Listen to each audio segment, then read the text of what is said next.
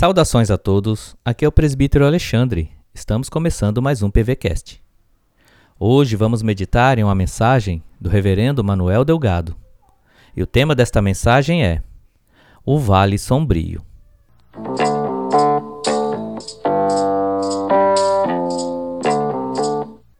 A palavra de Deus no Salmo 23, verso 4 diz assim: Ainda que eu ande pelo vale da sombra da morte, não temerei mal nenhum, porque tu estás comigo.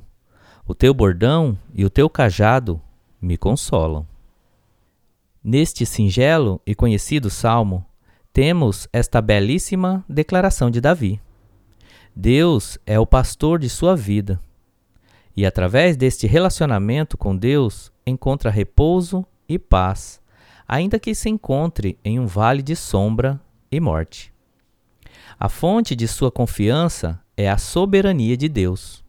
O salmista compreende que o pastor de sua alma não permitirá jamais que ele trilhe um caminho desnecessário, por mais sombrio e aterrorizante que este seja. Nestes dias, temos lidado com questões tão difíceis e aterrorizantes que manter a sanidade e o equilíbrio pessoal torna-se um verdadeiro desafio. Quem não reconhecerá a sabedoria e a atualidade da imagem deste salmo, quando tantas notícias difíceis têm batido em nossa porta e nosso caminho parece tão difícil e sombrio como um vale da sombra da morte e medo?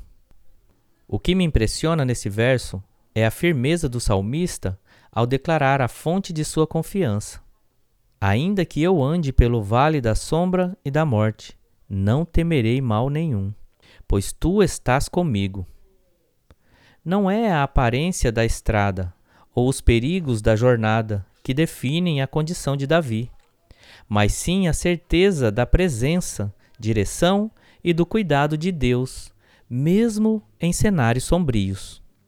Esta é a fonte de sua confiança. Querido ouvinte, que o Supremo Pastor de nossas almas guie a sua vida, pois ele é o supremo fundamento dos filhos de Deus. Oremos ao Senhor. Deus eterno, a nossa vida é uma jornada e o Senhor é o supremo pastor. Assim como confiamos em Ti quando nos guias para os pastos verdejantes, da mesma forma te rogamos que estejas conosco e seja nosso auxílio quando atravessarmos vales de sombras, dúvidas e morte. Que o Senhor seja a nossa fonte de coragem, mesmo que o cenário e as evidências apontem em outra direção. Em nome de Jesus Cristo que oramos. Amém.